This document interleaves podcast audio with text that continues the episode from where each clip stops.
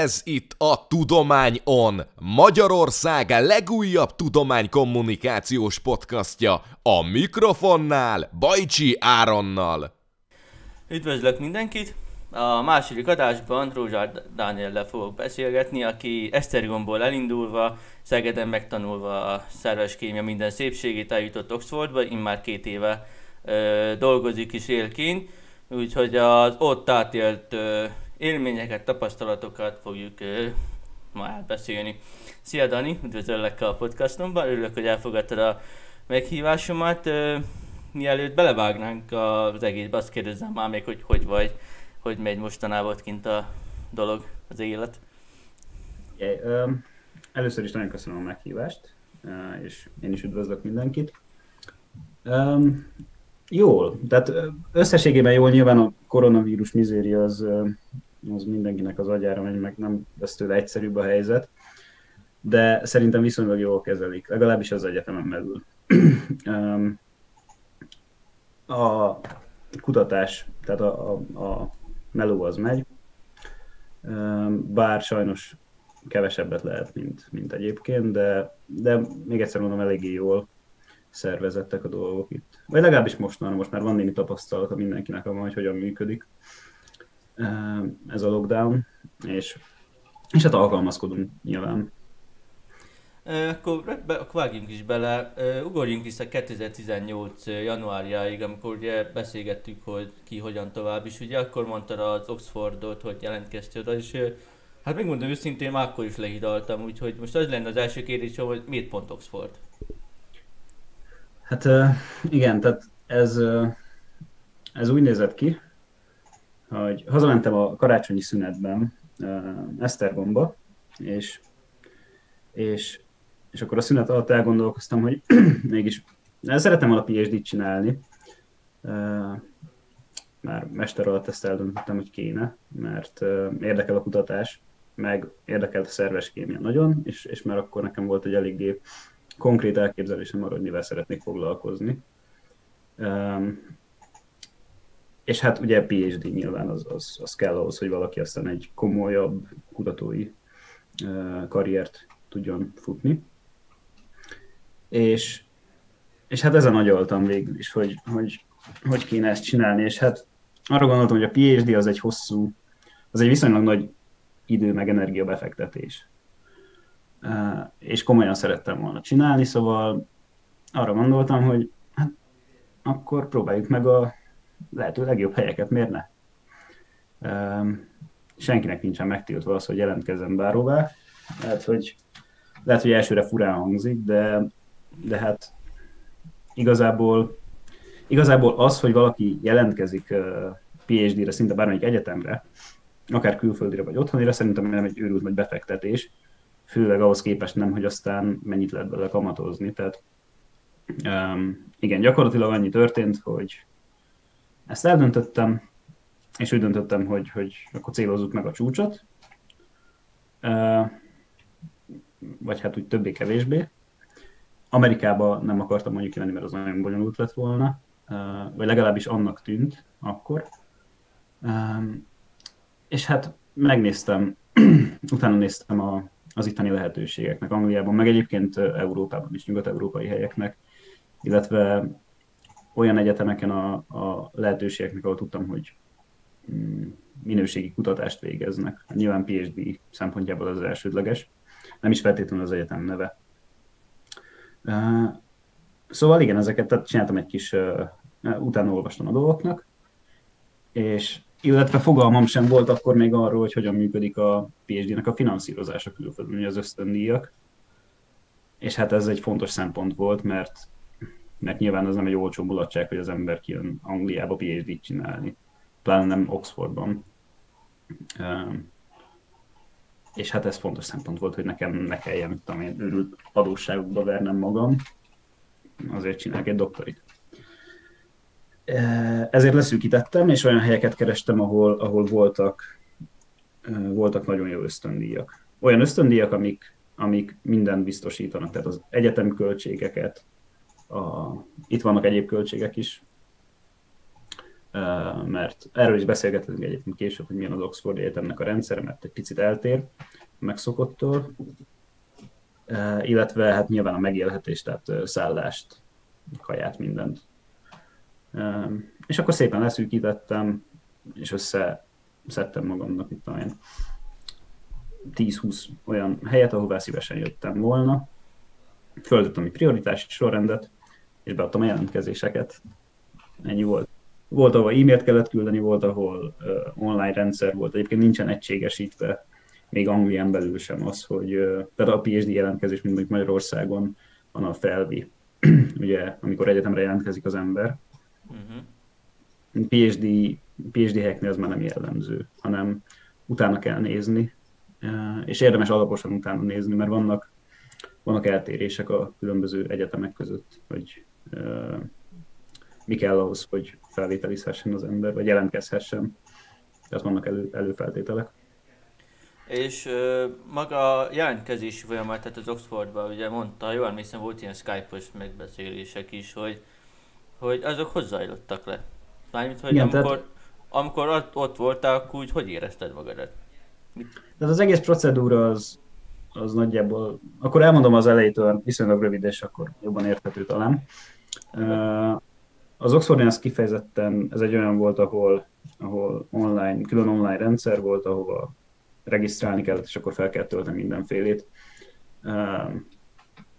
Az egyetemi, tehát a BSC meg MSC alatt szerzett eredményeket, tehát a, ez a transcript, vagy ilyen diploma kivonat, vagy valami ilyesmi. Tehát abban, abban benne volt a teljes egyetemi history, az összes vizsga, jegyek, hogy tudom én, milyen tárgyakon vettél részt, stb.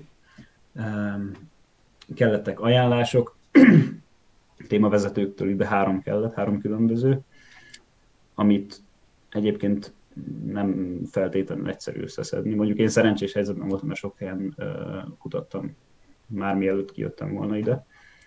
De, de ez nem feltétlenül triviális szerintem egyébként, szóval ja, erre érdemes gondolni. Van, ahová csak kettő kell, meg van, talán van olyan is, ahová csak egy.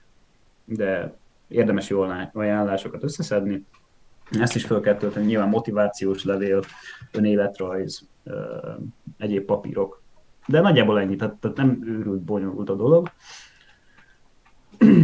és, és aztán ezt szépen beküldte az ember, aztán csak várni kellett, amíg nem válaszoltak, és, és akkor vagy az történik, hogy hát nagyjából három dolog történt, vagy elutasítanak, akkor nem nyert, vagy azt mondják, hogy várólistára tesznek, akkor valószínűleg nem nyert, vagy azt mondják, hogy na, akkor gyere interjúzni, és akkor lehet menni egy interjúra. Um, és az egy, az egy Skype-os interjú volt, ahol ami, ami eléggé, hát számomra viszonylag adhok módon zajlott, nem volt sok idő arra, hogy felkészüljek rá. Tehát, mit tudom én, hétfőn este szóltak, hogy szerdán reggel lesz az interjú. Ami most vagy szándékos, vagy nem szándékos, tök mindegy. Igazából nagyon sokat nem lehet rá készülni amúgy sem. Azt megmondták, hogy hogy fog zajlani, tehát nagyon korrektek voltak. A, tehát az egész procedúra nagyon gördülékenyen ment. Nekem az volt a tapasztalatom. Jó fejek voltak, segítőkészek, tehát ha volt valami kérdésem, akkor csak írnak egy e-mailt, válaszoltak az e-mailekre, nem ignoráltak. És, és elmondták, hogy mi fog történni, és pontosan az történt. Úgyhogy nem voltak meglepetések különösebben. És az interjú az meg úgy zajlott, hogy az is skype interjú volt, tehát nem kellett elutaznom. Mm, és hát két itteni szerves kémia professzorral volt. Megmondták az időpontot, fölhívtak, vártam, laptop előtt, hát nyilván elég ideges voltam, szóval izgultam, izgultam, de hát nem, nem kellett különösebben, tehát ők is csak emberek, nem kell misztifikálni ezeket a dolgokat. Ez egy egyetem, ők ugyanolyan emberek, mint bárki más.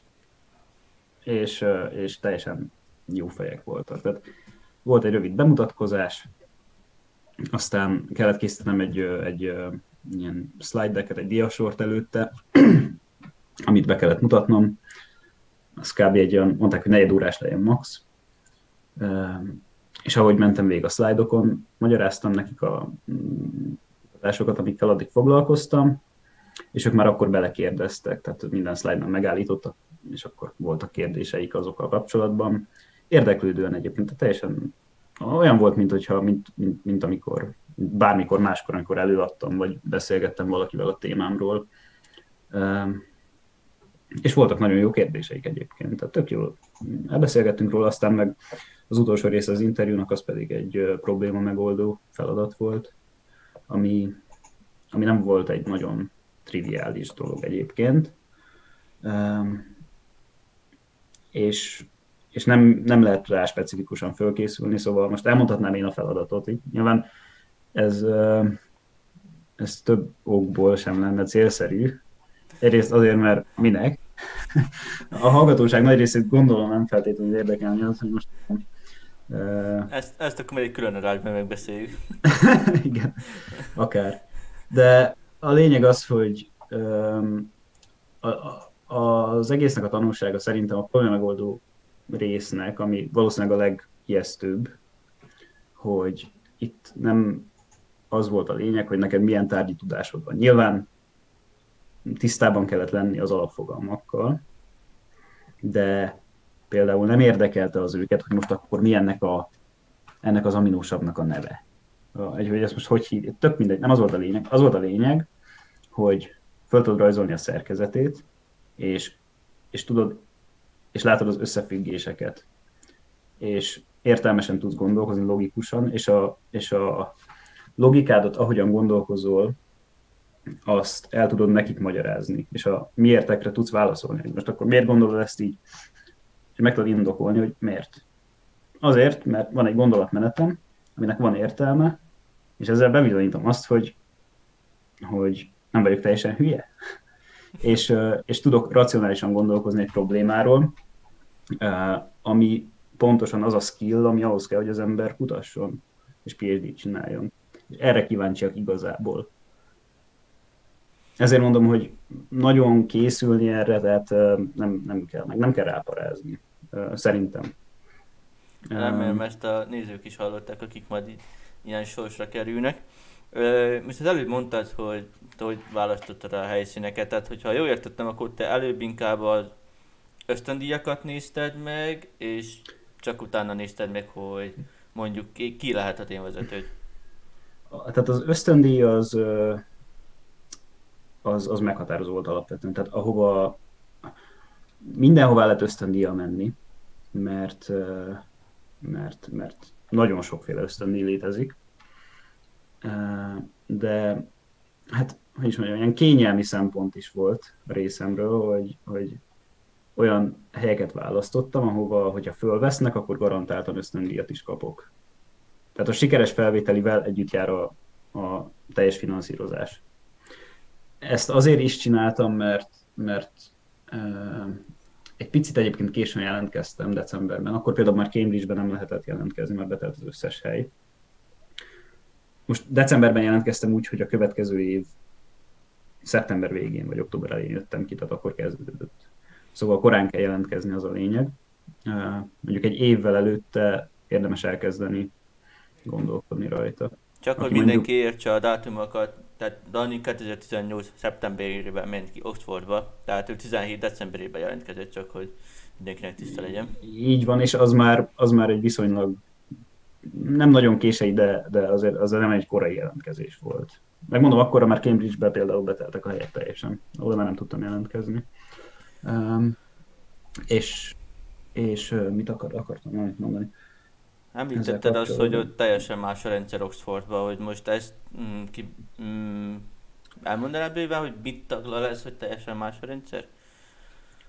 Uh, nem feltétlenül, hát figyelj, nem teljesen más, Nyilván ez is egy egyetem, és ugyanaz a lényege, mint a, az összes többi egyetemnek.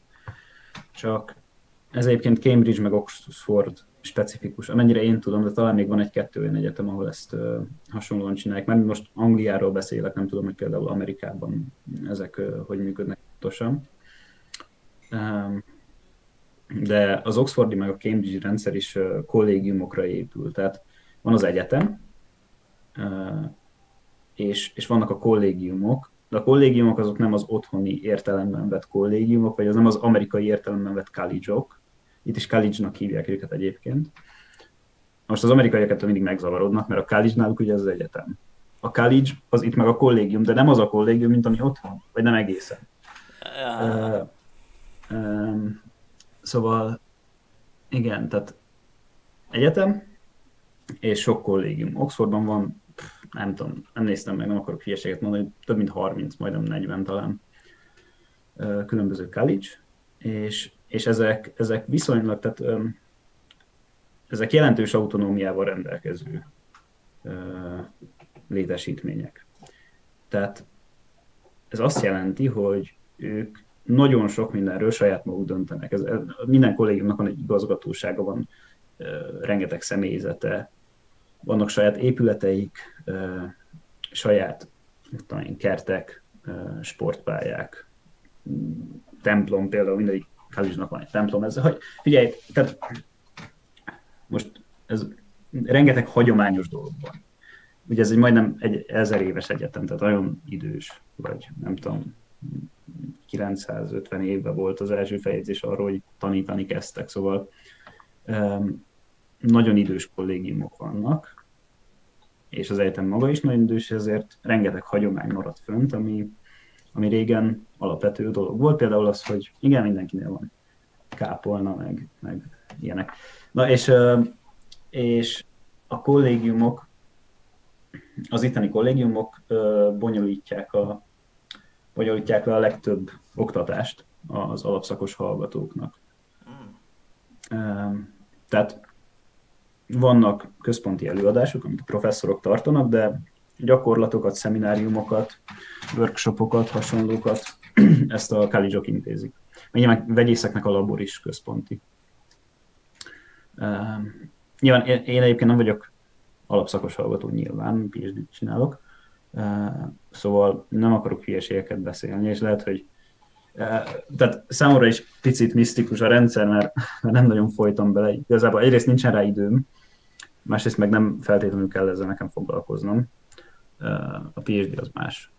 De... Most átugorhatjuk ezt a részt, hogyha gondolod. De, de nagyjából ez a lényege, hogy igen, tehát hogy kollégiumok vannak, és ezek, és amikor mondtam, hogy más mm, költségek is vannak itt Oxfordban, az azt jelenti, hogy az egyetemnek is kell fizetni.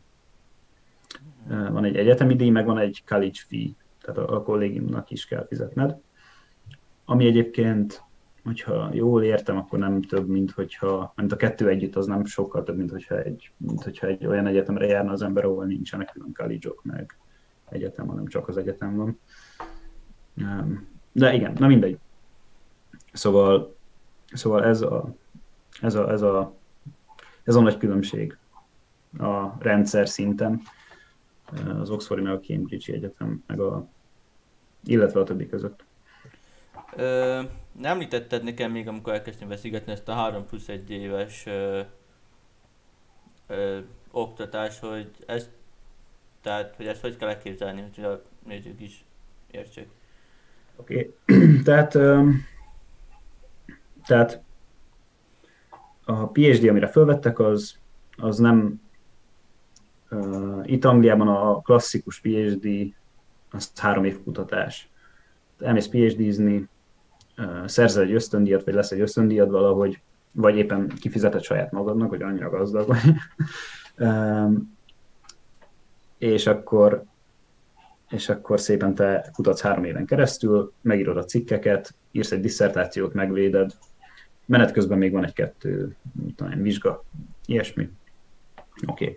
ez a klasszikus PhD, és az enyém az meg négy éves, és annyi a különbség, hogy az első évben volt egy volt egy kb.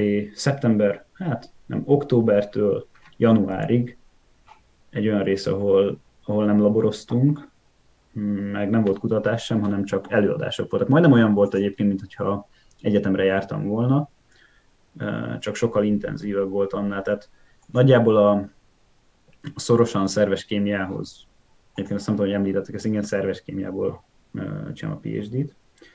A szorosan szerves kémiához kötődő tárgyakat vettük át, amit itt oktatnak, és úgy, ahogy itt oktatják, mert az itteni professzorok tanítottak minket akkor, és ezzel kapcsolatban voltak szemináriumok, workshopok, stb. És gyakorlatilag átmentünk az összes fontos tantárgyon, amit ők itt vesznek. Egyébként három plusz egy éves a, az Oxfordi vagy egészképzés nincsen ketté osztva BSC-MSC-re. ja. Um, Tehát akkor te most idén kezdted el a kutatómunkát? Uh, igen, igen. Gyakorlatilag nem. Ja. ja nem, nem, nem. Jó, oké, már itt tavaly. Tehát, 19 tehát igen. 19 májusában azt hiszem. Várjál, nem, bocsánat. 19 februárjában, igen.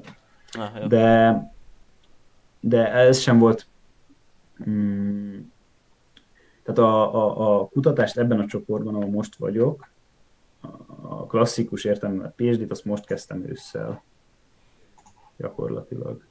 Ja, és akkor innentől számítva, akkor három év? Ja, bocsánat, nem. Össze nem, tavaly össze, igen. Jó, majd kicsit Igen, tavaly össze, tavaly össze. Tehát tavaly össze most... kezdtem. Jó, igen. értem. Okay, Tehát okay. még nagyjából kicsit kevesebb, mint két évem van hátra. És hogyan, hogy állsz a munkával? Jól. Viszonylag jól. Sok tennivaló van, de most már a projekt az nagyjából már nagyon közelít a vége felé, szerencsére.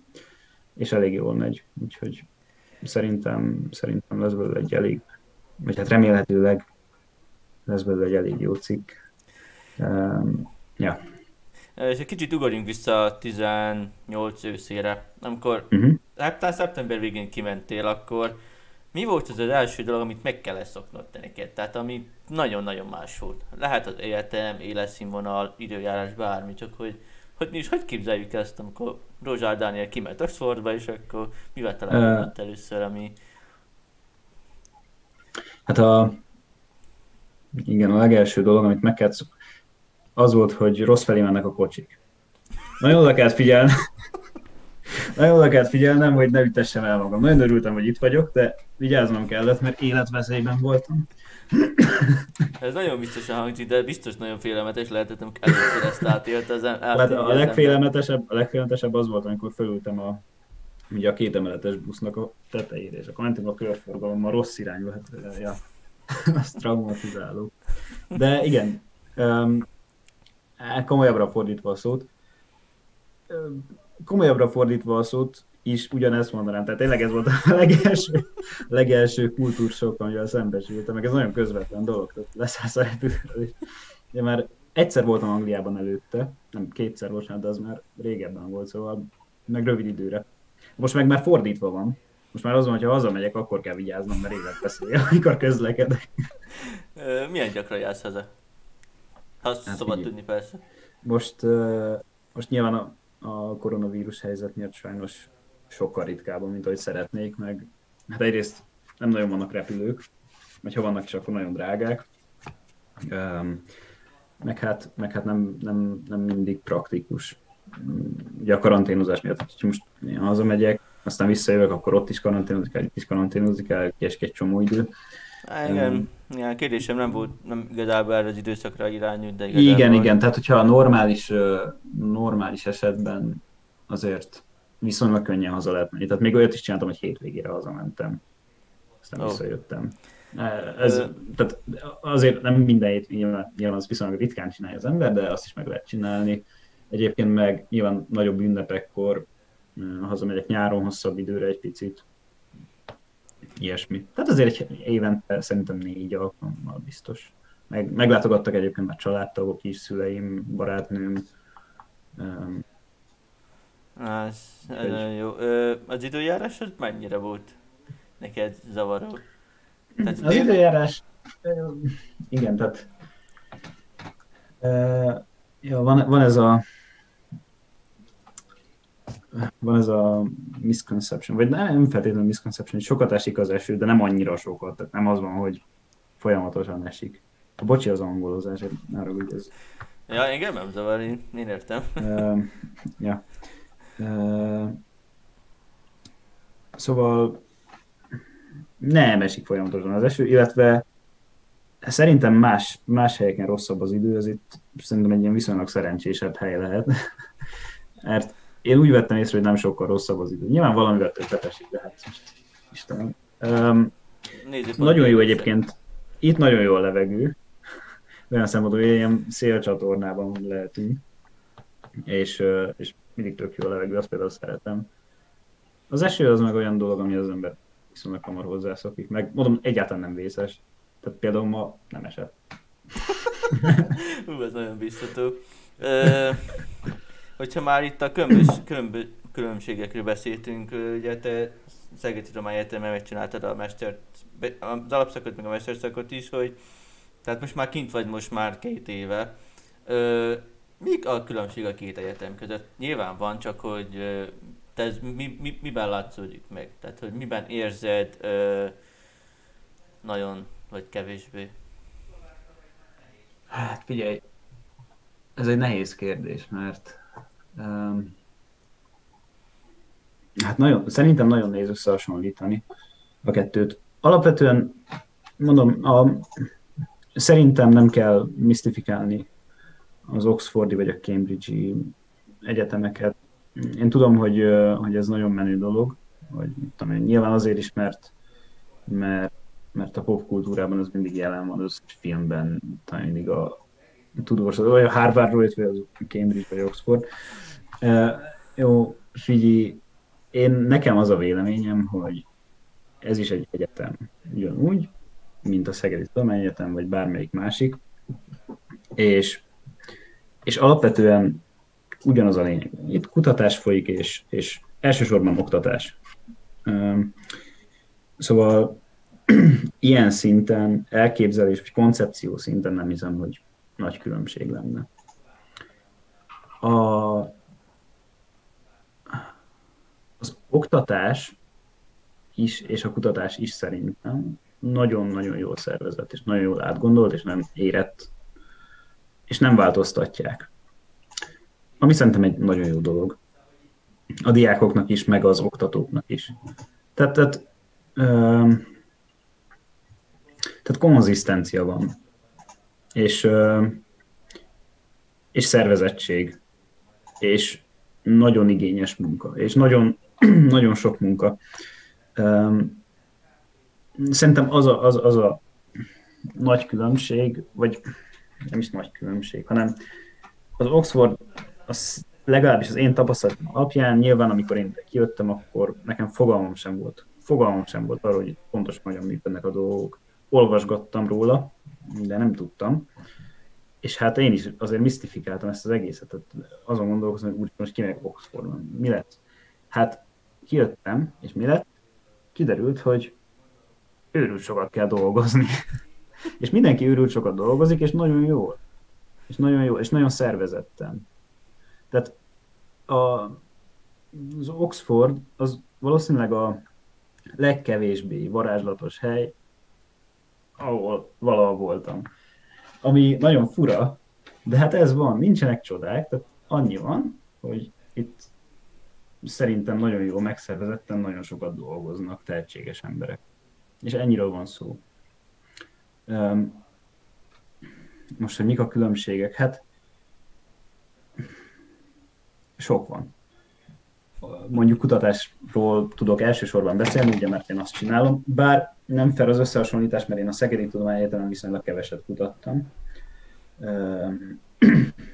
Azért voltam ott is egy pár hónapig, de de, de nem láttam én bele ott nagyon mélységeiben. Hát figyelj, például itt élből rengeteg PhD hallgató van, csak, csak mondjuk szerves kémiából, nem tudom, biztos vagyunk vagy 150-en összesen. Nagyon magas a PhD hallgatók aránya. Tehát majdnem annyi PhD hallgató van, mint alapszakos. És ennek az lesz, és, és ráadásul a világ összes tájáról. Tehát nagyon multikulturális a dolog. Mindenféle ismerősöm meg barátom van itt, minden országból gyakorlatilag. Nehezen tudnék olyan országot mondani, ahonnan ne ismernék valakit. És, és ez, ez, ez szerintem egy nagyon pozitív dolog, vagy legalábbis a kutatásra nagyon-nagyon pozitív hatása van szerintem a diverzitás, mert máshogy gondolkoznak az emberek, és, és az egy baromi jó dolog, hogyha más nézőpontokat uh, tudnak mutatni az emberek egymásnak, és teremt egy, egy uh, érdekes, hát hogy is mondjam, ilyen kultúrája, kultúrát teremt a, a, a kutatás, meg a tudomány. Tehát tényleg úgy tudom a legjobban, úgy tudom a legjobban ezt kifejezni, hogy itt kultúrája van, nagyon régi kultúrája, meg hagyományai vannak az itteni kutatásnak, meg hogy ezt hogyan kell csinálni, és az hogyan működik jól. És, és ezzel mindenki tisztában van, vagy tisztában lesz, aki, aki ide jön. Mert, mert a professzorok, illetve a, az idősebb PhD hallgatók, illetve a posztdokok, erről is beszéltünk, hogy hogyan épül fel egy kutatócsoport, meg hogy hogyan működnek. Tehát ők pontosan tudják, hogy nekik az az érdekük, hogy azok az emberek, akik jönnek, újak, nekik ezt megmutassák, és átadják ezt a fajta, ezt a fajta hozzáállást, hmm. meg tudást. És, és szerintem ez baromi fontos. És érintkezik az ember, tudod, nyilván tudom én, sok, sok másik emberrel, akik más nagyon jó egyetemekről, vagy nagyon jó kutatóintézetekből származnak, és ők ugyanezt a fajta ritmust képviselik. Ami, ami nekem, tehát ilyen szervezettségben mm, ez nekem nagyon új volt, amikor kijöttem ide. Tehát ilyennel még soha nem találkoztam, amikor ez, ez ilyen mélységében, mindenhol ott van tényleg. Bemegyek az irodába, mondjuk mondok egy példát, én bemegyek az irodába reggel, vagy a laborba, és akkor mondjuk elolvasom az aznap megjelent legújabb cikkeket, vagy átnézem őket, és mi érdekesebb, azt elolvasom. És bemegyek a laborba, és ott találkozom a, a csoporttársaimmal, vagy hát a, ugyanazok azokkal a PhD adatokkal, akik abban a csoportban kutatnak, mint én, és azt mondom, hogy hello, mit tudom Andrew, uh, ma reggel jelent meg ez a cikk, olvastad? Olvastam. Na, én is olvastam, és akkor milyen volt, tök jó, el tudunk róla beszélni. Tehát, um, szerintem ennek, ennek van egy, van egy ilyen hagyománya, és, és valahogy beleszoktak ebbe Ami, amit mondom, ilyen, ilyen szervezettségben, meg ilyen szinten nem tapasztaltam még máshol. A kutatás az ilyen, és szerintem, amennyit én láttam belőle, én is oktatok most már, mm, szerintem az oktatásra is ez jellemző. Tehát nagyon jól átgondolt anyagok vannak, működő tanrendek, és, és ráadásul még egy ilyen nagyon személyre szabott oktatás, sírendszer is. Ez is jellemző rá. Tehát ez, ez még egy másik érdekes dolog, hogy ezt úgy hívják, hogy tutoring, tutoring system, aminek az a lényege, hogy a PhD hallgatós, mondjuk én, azt mondja, hogy szeretne oktatni, és akkor azt mondja az egyetem, hogy jó, tessék, itt van négy diáknak a neve, ötnek, egy kis csoport, és őket te végig fogod vinni mondjuk az adott tantárgyból. És, és mivel kevesen vannak, nagyon intenzíven tudsz velük foglalkozni, mert megismered őket. Tehát tudod, hogy mondjuk ki miben gyengébb, ki miben jobb. Minden feladatot átbeszéltek, te, te, érted? Amire, amire mondjuk nagyon kevés egyetemen van lehetőség. Szerintem, vagy, vagy, nem, vagy legalábbis én úgy tudom, hogy viszonylag kevés helyen van ilyen. Amivel nyilván nagyon nehéz felvenni a versenyt, tehát, tehát ez egyszerűen abból adódik, hogy mondjuk nincs elég oktató más helyeken, vagy nem engedhetik meg maguknak azt, hogy ennyi, ennyi, ennyi oktatót tartsanak, vagy ennyi PhD hallgatót, ami, hát ez van. Hú, ez így elég Ja, bocsi. Egyébként, nem, hogyha nem. össze-vissza beszélek néha, akkor szóljál rá nyugodtan. Ja, nem, csak ez igazából ezt így tök jó hallani az, hogy mennyivel másabb is mennyire szem. Tehát, hogy én úgy érzem, hogy talán egyetemista barátibb ott a közeg. Nem tudom megmondani, nyilván nem voltam itt még egyetem, és azt meg tudom mondani, viszont azt pontosan tudom, mert ugye nyilván sok olyan embert ismerek, aki itt végzett. De az itt végzett hallgatókról azt el tudom mondani, hogy akik tényleg tanultak, azoknak valami félelmetesen jó tudásuk van. Nyilván én most a szerves kémiáról beszélek, hát olyan végzett hallgatók vannak, hogy félelmetes, hogy mennyit tud. Tényleg elképesztő le a kalappal. És úgy, hogy neki azért nem kellett semmit pluszban extráznia, hogy azt megtanulja, hanem azt meg tudja itt tanulni a, az alap normál képzés keretei között. És tehát hihetetlen volt számomra.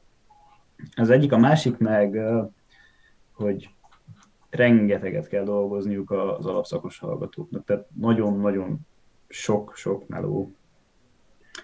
És még egyszer mondom, nincsenek csodák, tehát sok melót bele kell tenni, és akkor sokat tudsz belőle, sokat kapsz vissza cserébe. Ez így működik, és ja.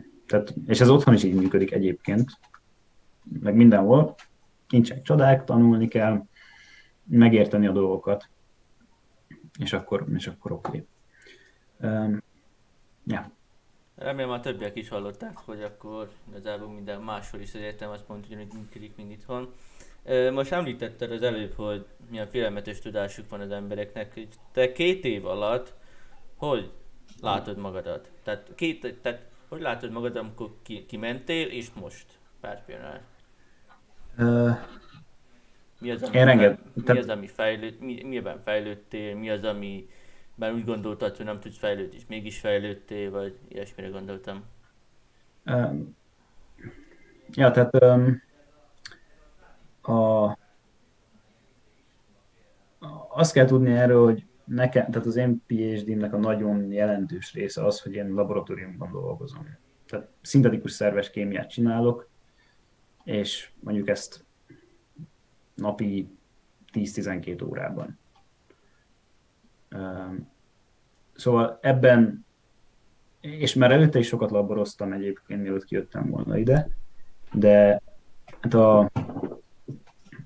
a laboroszkieim azok, azok még tovább fejlődtek, úgy érzem. Sőt, nem csak úgy érzem, hanem biztos vagyok benne. Um, pedig azért én volt, biztos, hogy volt benne egy ilyen nagyképű érzés, hogy uh, sokat laboroztam onnan előtte, és volt benne egy ilyen nagyképű érzés, tehát, hogy hát hova tovább. Tehát kiderült, hogy mindig lehet tanulni, nyilván, uh, rengeteget, és még mindig örökké, szóval nem lehet mindent tudni egyszerre, és, és úgy gondolom, hogy a, igen, ez, ez, ez sokat változott.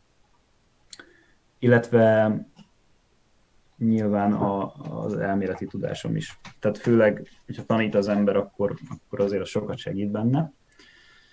Meg hát itt, uh, itt mondom, a, a kutatásnak, meg a, meg a tudás átadásának van egy kultúrája. Tehát például ez nagyon konkrétan abban látszik, vagy abban, abban nyilvánul meg, hogy nekünk a kutatócsoporton belül van minden héten kettő darab group meetingünk, ahol tehát minden héten előadom mondjuk azt, hogy az előző héten hogyan hallottam a projektemben. Csinálok bele egy diasort, mindenki belül szépen, és mindenki, mindenki meghallgat mindenkit, professzor is ott van, és akkor szépen talán kommenteli, ad javaslatokat, stb. És ezt mindenki csinálja. Ez az egyik group meeting, a másik meg egy, meg egy oktató jellegű, ahol meg egy modern cikket feldolgoz valaki, és azt előadja, megbeszéljük, dumálunk róla, az érdekességekről, a mechanizmusokról, stb. Tehát szakmázunk gyakorlatilag, ami hát az nagyon fejleszti az embert.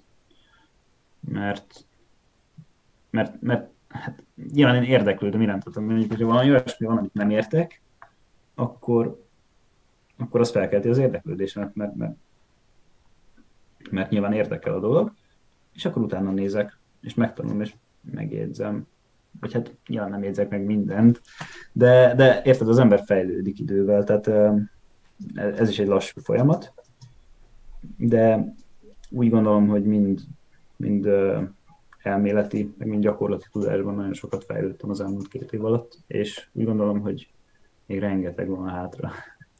És most egy kicsit is szakadjunk az egyetemtől, egyetemen kívül mit szoktál, tehát mit tudsz és mit szoktál csinálni? Mert most így mondhatod, hogy 12 óra laborozás, így nem hiszem, hogy túl sok időd és kedved van bármit is csinálni, de és most egy, most egy átlagos Oxfordi állampolgár, vagy egyetem polgárnak a, tehát hogy kell ezt elképzelni, tehát hogy mondjuk sportnapok, vagy ilyen, ilyen ö, csapatépítő programok szoktak lenni? Persze, abszolút. Um, igen, tehát um, akkor figyelj, ahhoz, hogy ezt jó meg tudjam, vagy értelmesen meg tudjam válaszolni ezt a kérdést, az először azt el kell mondanom, hogy itt a, a, kutató, a kutatás az úgy működik, hogy, hogy nagyon önálló kutatócsoportok vannak. Van egy nagy épület, úgy hívják, hogy CRL, ez a Chemistry Research Laboratory, és ott, ott, ott, ott van egy csomó kutatócsoport, főleg szerves kémiai ebben az épületben, és, és azok, azok nagyon önállóak és zárt, viszonylag zártak. Um, saját büdzséjük van, mindenkinek nyilván minden kutatócsoport egy professzorhoz tartozik, és minden kutatócsoportnak vannak tagjai. Ez mit tudom én, változhat, hogy mennyi éppen, ez tehát talán kettőtől 40-ig, vagy tehát vannak nagyok is. Oh. És, és én egy, ilyen, egy viszonylag nagyobb kutatócsoportban vagyok, szóval ott lehet elég sokat szocializálódni, meg nyilván velük töltöm a legtöbb időt, tehát ők is ben vannak a laborban, jól ismerjük egymást, haverok vagyunk, meg beszélgetünk sokat, szóval velük nagyon sokat szocializálódunk, meg, meg ez fontos, és egyébként ezt ápolni kell, nem lehet azt, hogy csak a laborban találkozom mindenkivel mindig, mert nem egészséges. És rengeteg, rengeteg szabadidős tevékenység az abban merül ki, hogy, hogy velük meg, hát nem csak velük egyébként vannak ilyen közös más grupokkal, vagy tudod, az ember, de igen, egy picit viszonylag nehéz elszakadni. Viszonylag nehéz elszakadni ettől a, ettől a tehát a többi, többi phd ettől a közösségtől, mert egyszerűen annyi időt töltött az ember, hogy tehát még hogyha akarnék, se nagyon tudnék másokkal tudnék, biztos, hogy lehetne, de őszintén szóval nem próbálkoztam vele, mert rengeteg ember van, nagyon érdekes emberek, és bőven annyi avarom van onnan, hogy több, mint elég. Igen, ez ismerős, mert például néha is annyira nem tudok én is elszakadni, hogy itt a hátam mögött lévő táblára egy hajnalban teljesen elkezdek random rajzolgatni, mert most éppen valami eszembe jutott. Ez pontosan tudom milyen ez az érzés. És ja. hát ö, igen, és ö, ezek kapcsolatban, hogy ö, mégis, hogyha nagyon eleged van most egyik fel a tudományból, akkor mm-hmm. mit csinálsz? De egyet, egy, egy, egyáltalán van ilyen, hogy nagyon eleged van a tudományból? Persze, hát figyelj, elkerülhetetlen. Elkerülhetetlen, hogy az ember ennyit csinálja, akkor mindig. Tehát van olyan, amikor már az ember a kiégés határán van, és akkor le kell tenni a spatulát, leteszed a köpenyt. Figyelj, nem, hát muszáj, muszáj csinálni mást is. Tehát például, amikor nincsen lockdown, akkor nagyon szeretek eljárni úszni. Az egy király dolog. Kikapcsolja az agyat, nem kell odafigyelni semmire. Úszni el szoktam járni. Meg hát itt tudom én, ilyen, ilyen, ilyen szokásos dolgokat csinál az ember, tehát megnéz egy filmet, elmegy hát- sörözni a haverokkal. Szoktunk egyébként az, az egyetem szervez kirándulásokat, és akkor egy, egy, azokon is részt lehet venni, viszonylag olcsóak. Tudom én, egy 20 fontot befizet az ember egy napra, és akkor elviszik busszal. Meglátogattam Stonehenge-et, Bath, Bristol,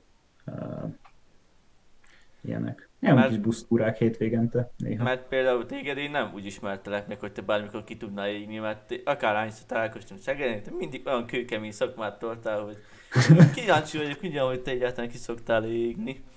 De ezek szerint igen. Ne, hát, hát figyelj, nyilván teljesen kiégni azt nem szabad. És egyébként, egyébként hogyha sokat csinálja az ember, nagyon sokat csinálja az ember, akkor, akkor oda kell rá figyelni. Tehát, tehát akár ilyen meglepő, bárki ki tud égni. Uh, igen. Kell, kell némi időt szánni más, meg, meg kell lazítani, muszáj. Az sem jó, hogyha az ember folyamatosan csak dolgozik, nem feltétlenül lesz hatékonyabb egy, egy bizonyos szint után. Tehát tehát muszáj egy picit regenerálódni néha, mert, mert, mert ez a szerves kémiának van egy ilyen van egy ilyen vonzata, ami főleg egyébként egy történelmi dolog, hogy egyrészt nagyon tekintélyelvű tud lenni, és, és, és, és úgy gondolják az emberek, sokan nagyon, főleg az idősebb professzorok úgy gondolják, hogy több munka egyenlő több teljesítménnyel. Na most ez, ez egy bizonyos szintig igaz, mert muszáj, de, de attól még ez kutatás, tehát nem, nem arról van szó, hogy, hogyha te most minden nap 20 órát a laborban eltöltesz, akkor tudom én, sokkal több cikket le fogsz hozni, mert nem, nem. Magyarán meg kell találni az egyensúlyt. Igen, nem. röviden. Akkor tényleg vissza egy kicsit most így a kémiára. Mondtad, hogy neked kellett választanod kutatócsoportot. Na, azt te hogy választottad? Kutatócsoportot választottál, tehát ezáltal úgymond kutatási témát, vagy inkább témavezető személyét nézted meg? Um, Ez általában egyetemisták körében mindig nagy vita szokott lenni, hogy melyik a fontosabb, hogy te ezt hogy láttad ott kint? Nekem, nekem mind a kettő közrejátszott, de elsősorban, elsősorban nálam a téma. Elsősorban a téma, és, és szerencsére olyan helyzetben voltam, hogy a téma is, amit választani szerettem volna, nagyon, tehát nyilván az, az elsődleges téma, amit csináltam volna, az egy olyan professzornál volt, akit emberileg is nagyon csípek, tehát egy jó fej, egy jó fej fickó. És mi csak szóval... annyi szakmázunk, hogy már nagyon kíváncsi vagyok, hogy a Szegeden, ö, Szegeden csinált kísért kutatás, hogy van valamennyi átfedéssel, ami ott csinálsz? Vagy, vagy, vagy, vagy kettő különböző. Már tudom, hogy Szegeden például Avidinben is még az a... Hú, hol is csináltad még? Másik... A Szervénél voltam, a de az Pesten igen, van. Igen, igen, igen, hogy tehát ezek a kutatási témák, amiket itthon csinált és amit odakint csinált, van valamennyi átfedés köztük? Um, hát figyelj, nagyon szorosan nincs, de mind, tehát én mindig szerves kémiában mutattam, szintetikus szerves kémiát csináltam. Tehát mondjuk, uh-huh. Tudom én, az Avidinnél jelenleg egyébként, jelenleg egyébként, hogyha egy nagyon picit szakmázhatunk, nem nevezném szakmázásnak, katalízissel foglalkozom, mégpedig enantioszelektív katalízissel, mégpedig szerves enantioszelektív katalízissel, szerves molekulákkal, királis szerves molekulákkal katalizálok reakciókat aszimmetrikus módon. Ez most lehet, hogy egy picit túlságosan szakmai jó, de mindegy.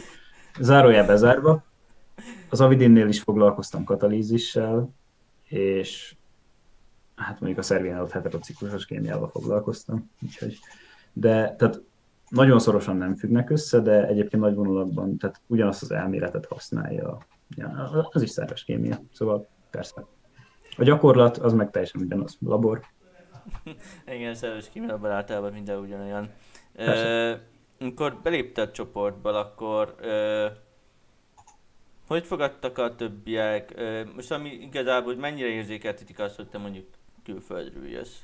Tehát, hogy mert ez mindenki megkérdezi igazából, és úgy gondolom ez fontos is beszélni, de szerintem annyira meg azért szerintem magát értetőnek kell lennie, de most kíváncsi vagyok, hogy te ezt hogy érted meg. Én, én, én ezt mind a mai napig nagyon élvezem, meg tök jó, pozitív volt nagyon, mert, mert hát nyilván abból adódóan, hogy ez egy nagyon, még egyszer egy nagyon multikulturális közösség, ezért ezért abszolút nem probléma, tehát mindenhonnan jönnek emberek ide, tényleg mindenhonnan. E, tehát várjál, hogy van, kb. 20, 20 vagyunk a kutatócsoportban jelenleg, és abból van hát szerintem ilyen három vagy négy angol.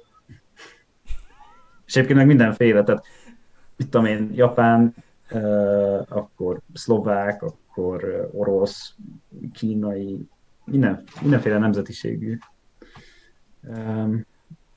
Szóval nem, egyáltalán nem számukra abszolút nem volt sokkoló hatású, hogy most akkor itt egy magyar is, hát legyen. Tudod?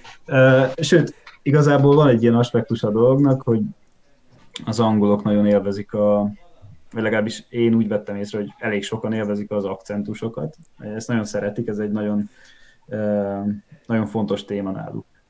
Ugye, tehát, hogy az angolok meg tudják egymásról mondani, hogy akkor most észak-londoni, vagy dél-londoni, vagy mit tudom én. Meg hát nyilván melyik városból, tehát Liverpooli akcentus nagyon híres, stb. Uh-huh. És, és hát imádják a külföldi akcentusát is. Tehát tudom, a japánoknak nagyon, nagyon, nagyon um, jellegzetes, jellegzetes akcentusuk van. Úgy szintén a kínaiaknak, németeknek, tehát, stb. És akkor nyilván ezt próbálják megtippelni. A magyart azt nem nagyon szokták tudni általában, azt vettem észre. Mondjuk kevés magyar is van a Sierra-ban. Na, ez pont jobb, mert éppen a következő kérdés, hogy magyarokkal találkoztál-e? Igen, uh, hát több mint egy évig nem. De azt, aztán jöttek, jöttek szép lassan, most már négyen vagyunk. Hát a Sierra-ben hárman vagyunk, de összesen négy vegyész van Oxfordban, aki magyar jelenleg. Van egy ö, alapszakos hallgató, és kettő pozdok. A pozdok, azt nem tudom, aki már befejezte a PhD-t, és, uh-huh. és még jön egy következő körre. hát most akkor kicsit menjünk, egy, ja, kicsit nézzünk előre a jövőbe, hogy uh, mik a terveid. Tehát a kutatást azt még beszéltük, kicsit menjünk előre, még van a PhD. Igen. Mehetsz találba, veheted a sapkát, megkapod a doktori fokozatot, aztán mit, mit, mik a terveid, mit szeretnéd csinálni, most ez egy következő Ja, tehát uh, igen. Um, hogyha ezt befejezem, akkor, akkor uh, alapvetően kettő különböző, hát nyilván dolgozhatnék bármit, tehát befejezem ezt, és aztán elmehetek mit tudom én, bármit csinálni, de én kutatással szeretnék foglalkozni, szerves, szerves kémiai kutatás. Úgyhogy ezen belül nagyjából két, két, két csapás irány van, vagy vagy elmegyek iparba, kutatónak, tehát gyógyszeriparba, egy gyógyszerkémiai kutatással foglalkozom, vagy csinálok egy pozdokot, ami, ami viszont úgy néz neki, hogy tehát hát, hogyha elmegyek az iparba, akkor az egy klasszikus, tudom, egy nagy cég, van egy csomó Syngenta, AstraZeneca, akkor mit tudom én, GSK, rengeteg van, kiválasztok egyet, vagy sokat, jelentkezem, aztán izgulok, hogy fölvesznek, és akkor ott is lesz interjú, bla, bla. Aztán fölvesznek, és akkor, és akkor ott lehet kutatni. Vagy pedig elmegyek pozdoknak, és, és akkor egy másik, vagy éppen ugyanannél a kutatócsoportnál folytatom a PhD után a kutatást, csak már pozdokként, nem PhD hallgatóként. Csak akkor gondolom, akkor már kicsit több lesz a felelősség is. Igen, több a felelősség egy picit nyilván változnak, változik, tehát a munkakör, mondjuk egy munkakör. Ez valahol egyébként az egyetem meg a rendes élet között van ez a PhD, ez a purgatórium, ugye? Tehát, hogy nem dolgozol, de nem is vagy egyetemista. Mindegy. Igen, tehát a posztdok, a posztdok az meg, az meg már nem tudom, nyilván több felelősséggel jár meg, meg több fizetéssel is egyébként. hát az egy fontos szempont, azért ezt valljuk be. Hát az is fontos szempont, igen. És, és igen, és akkor az tart valameddig, aztán, aztán megint jön a döntés, hogy lehet menni megint pozdoknak, vagy akkor is el lehet menni iparba. De egyébként meg lehet csinálni ipari, mit tudom, pár évet lehúzni ott, és aztán elmenni pozdoknak, tehát ezek azért nem, ezek nem kőbevése dolgok, hogyha most akkor elmegy az ember pozdoknak, akkor most örökre akadémiai szektorban marad van átjárás a kettő között, minden további nélkül, és csinálják is ezt emberek, tehát nem, nincs ebben semmi meglepő. És hát ennyi. Uh, nyilván más a kifutása nagyon hosszú távon.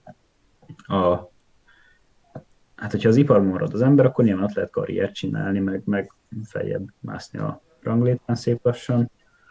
Hogyha meg az akadémiában, akkor ugyanezt lehet csinálni. Csak akkor annak nyilván az a vége, hogy valakiből mondjuk professzor lesz, és lesz kutatócsoportja, ez nagyon kevés emberrel esik meg. Nem és, ebből jön is a kérdés, hogy ez hol? Tehát hát, ja. hol? Tehát most tegyük fel, oké, elmész posztokolni.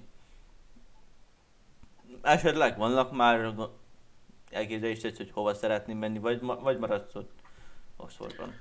Um, most ez olyan dolog, hogy igen, tehát ha most fölteszed nekem a kérdést, hogy én mit szeretnék csinálni, hogyha befejezem a phd akkor most azt mondanám, hogy én szívesen csinálnék egy postdocot, mert, mert tetszik a dolog. Én, nekem nagyon megtetszett ez, a, ez, a, ez az akadémiai lét, és tetszik a kutatás, meg az, ahogy csinálják a kutatást.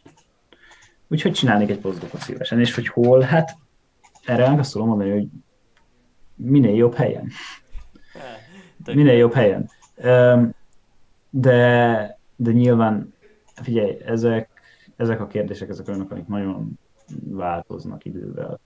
Tehát, tehát még nem vagyok a PhD végénél, úgyhogy még van bőven idő magyalni ezen. És mindenki agyal is ezen, és, és az emberek gyakran a vége felé változtatják meg a döntéseiket. Tehát, és ezzel nincs is semmi baj lehetőségektől is függ, milyen lehetőségek adódnak, érted? Meg, meg millió más, tehát ezek összetett dolgok. Nem Persze. csak attól függ, hogy az embernek éppen mihez van úri kedve, hanem sok, sok minden, sok változós. Persze, persze, értem, csak inkább arra voltam kíváncsi, hogy tehát már most is vannak azért tervei, Persze, persze, vannak, vannak elképzeléseim. Tehát ez igazából csak erre voltam kíváncsi. Persze gondolt, sejtettem hogy vannak tervei, csak na mégis. És most jön az a nagyon ominózus kérdés, amit minden, minden magyar embert, aki kimegy külföldre, hogy esetleg hazatervezel jönni. Valamikor, már nem látogatóba természetesen, hanem tehát vissza letelepedni, hogy egyáltalán hazajönnél-e? Tehát jó, PhD vég valószínűleg nem, mert mondta, hogy posztdokolni szeretni, szóval az is a szabadidő kivéve kivé, külföldön lesz, de hogy el tudod képzelni magad mondjuk 10 év múlva, hogy hazajössz, mondjuk. De egyáltalán van ilyen terved, vagy te ezt így elvetetted egyelőre? Én abszolút nem vetek el semmit, teljesen nyitott vagyok mindenre. Uh, hogyha, hogyha olyanok lesznek a lehetőségek, akkor, akkor, akkor hogy ne? Tehát, tehát hogyha olyan lehetőségek adódnak, akkor persze meg, hogyha olyan lesz a csillagok állása, érted? Mondjuk patriotizmusban nem mennék haza, de mert, mert tehát annál azért karrieristább vagyok, de, de hát most ez van. Nem, tehát én nem gondolom, hogy egy ilyen globalizált világban az, az, az első és legfontosabb kérdés, hogy helyileg ki hova menne. Hát figyelj, valamennyire flexibilisnek kell lenni, pozdokok nem tartanak örökké, pozíciók azok változnak, mobilisnak kell lenni valamilyen szinten, és alkalmazkodni a körülményekhez. Ja. Nagyon Nagyjából, de, de, de abszolút nem, abszolút nem vetek én semmit, meg nem. Hát, hát én szeretek szeretek hazamenni most is, meg én nagyon szeretek otthon lenni, nyilván, hát, hogy ne szeretnék. Imádok Szegedbe is mindig visszajárni, de csak ezért nem mennék vissza, hanem, érted? Azért az... Tehát hmm. szakmai indok is kell, hogy... Szakmai indok is kéne, igen. Igen, egy, egy nagyon megalapozott szakmai indok is kéne hozzá. Vagy valamilyen kényszerből, ami remélhetőleg nem adódik. Hát az ilyen kényszer dolgokat, ezeket, ezeket el szoktam vetni, mert mindig én ezt mondom, ideál, ideális dolg, ideális... Ideális esetben, igen. Ideális esetben főleg szakmai alapon dönt az ember, vagy döntenék, de nincsen ideális eset, úgyhogy, úgyhogy majd meglátjuk. Igazából, meglátjuk, mint a gép. Igazából most, ahogy így beszélgettem, ezt láttam azt, hogy neked azért nagyon sokan tapasztalatod van, amit azért, hogyha itthon meg tudnál valósítani, akkor szerintem sokra tudnád vinni, és Hát azért most, hogy beszélgetünk, azért előjöttek ezek a képek, amikor 18 tavaszán ugye fickémes vizsgákra készültünk, és uh, azért, az, azért az zseniál, azért az, uh, is mondjam, uh, semmilyen se fogható idők voltak, amikor ha, éjfélkor, hajnal kettőkor beadás előtt pár órával oldottuk meg a, ugyebár, és hát uh, és úgy erre visszagondolva az jutott eszembe, hogy két évnek utána, mennyire fölfordult az a világ, hogy te elmentél Oxfordba, én most felköltöztem Budapestre már tavaly szóltam, most még itt a podcastban beszélgetünk, tehát ez így nagyon szépen kerekbe foglaltuk az egészet. Úgyhogy szerintem ez egy ilyen tökéletes zárása lesz ennek az adásnak. És hát Dani, nagyon szépen köszönöm, hogy beszélgettél velem, és hogy időt szántál a, erre. Hát, Úgyhogy nagyon, nagyon köszönöm a lehetőséget. Király volt. Ugye ez a podcastnak az egyik célja is, hogy inspiráljuk a középiskolásokat, egyetemistákat, akiket mm. Ebben, ebben gondolkodnak, és hát az Daniel nagyon csomószor kiemelte, hogy nem kell túl misztifikálni a dolgot, Oxford is pont ugyanolyan egyetem, mint a többi, csak hát Igen. dolgozni kell. Dolgozni meg igazából mindenhol kell. Magyarországon, Persze. Budapesten, ja. Oxfordba, Amerikába is, úgyhogy nagyon örülök, hogy ezt úgy mesélted el, hogy igazából az emberek kicsit közelebb érezzék magukat, és hát én nagyon remélem, hogy azért nagyon sok sikered lesz még. Hát figyelj, viszont én is nagyon remélem. Főleg ez a podcast egy jó ötlet szerintem, úgyhogy hajrá! Nagyon köszönöm. Hát azért most azért azt annyit megsúghatok, hogy Dani még vissza fog jönni egy-két részre, itt, mert már fejemben már vannak egy-két ötletek. Nagyszerű. úgyhogy én azt mondom, hogy ilyen töretlenül törj előre, és aztán majd jó lesz az, úgyhogy nagyon remélem, hogy a következő podcast adásban már mit, nem tudom, valami nagy, még nagyobb dolgot tudsz majd oh. majd meglátjuk. főmutatni, úgyhogy hát nagyon szépen köszönöm, tényleg csak ennyit tudok mondani. Én Hát még engem is inspirálta, pedig én már, én is, oh, én is hallgató vagyok. Úgyhogy nagyon remélem, hogy a több nézőket is, hallgatókat is tudtuk ezzel inspirálni. Hát tényleg neked csak annyit tudok mondani, hogy sok sikert, hajrást, akkor majd beszélünk még. Oké, okay, köszi szépen.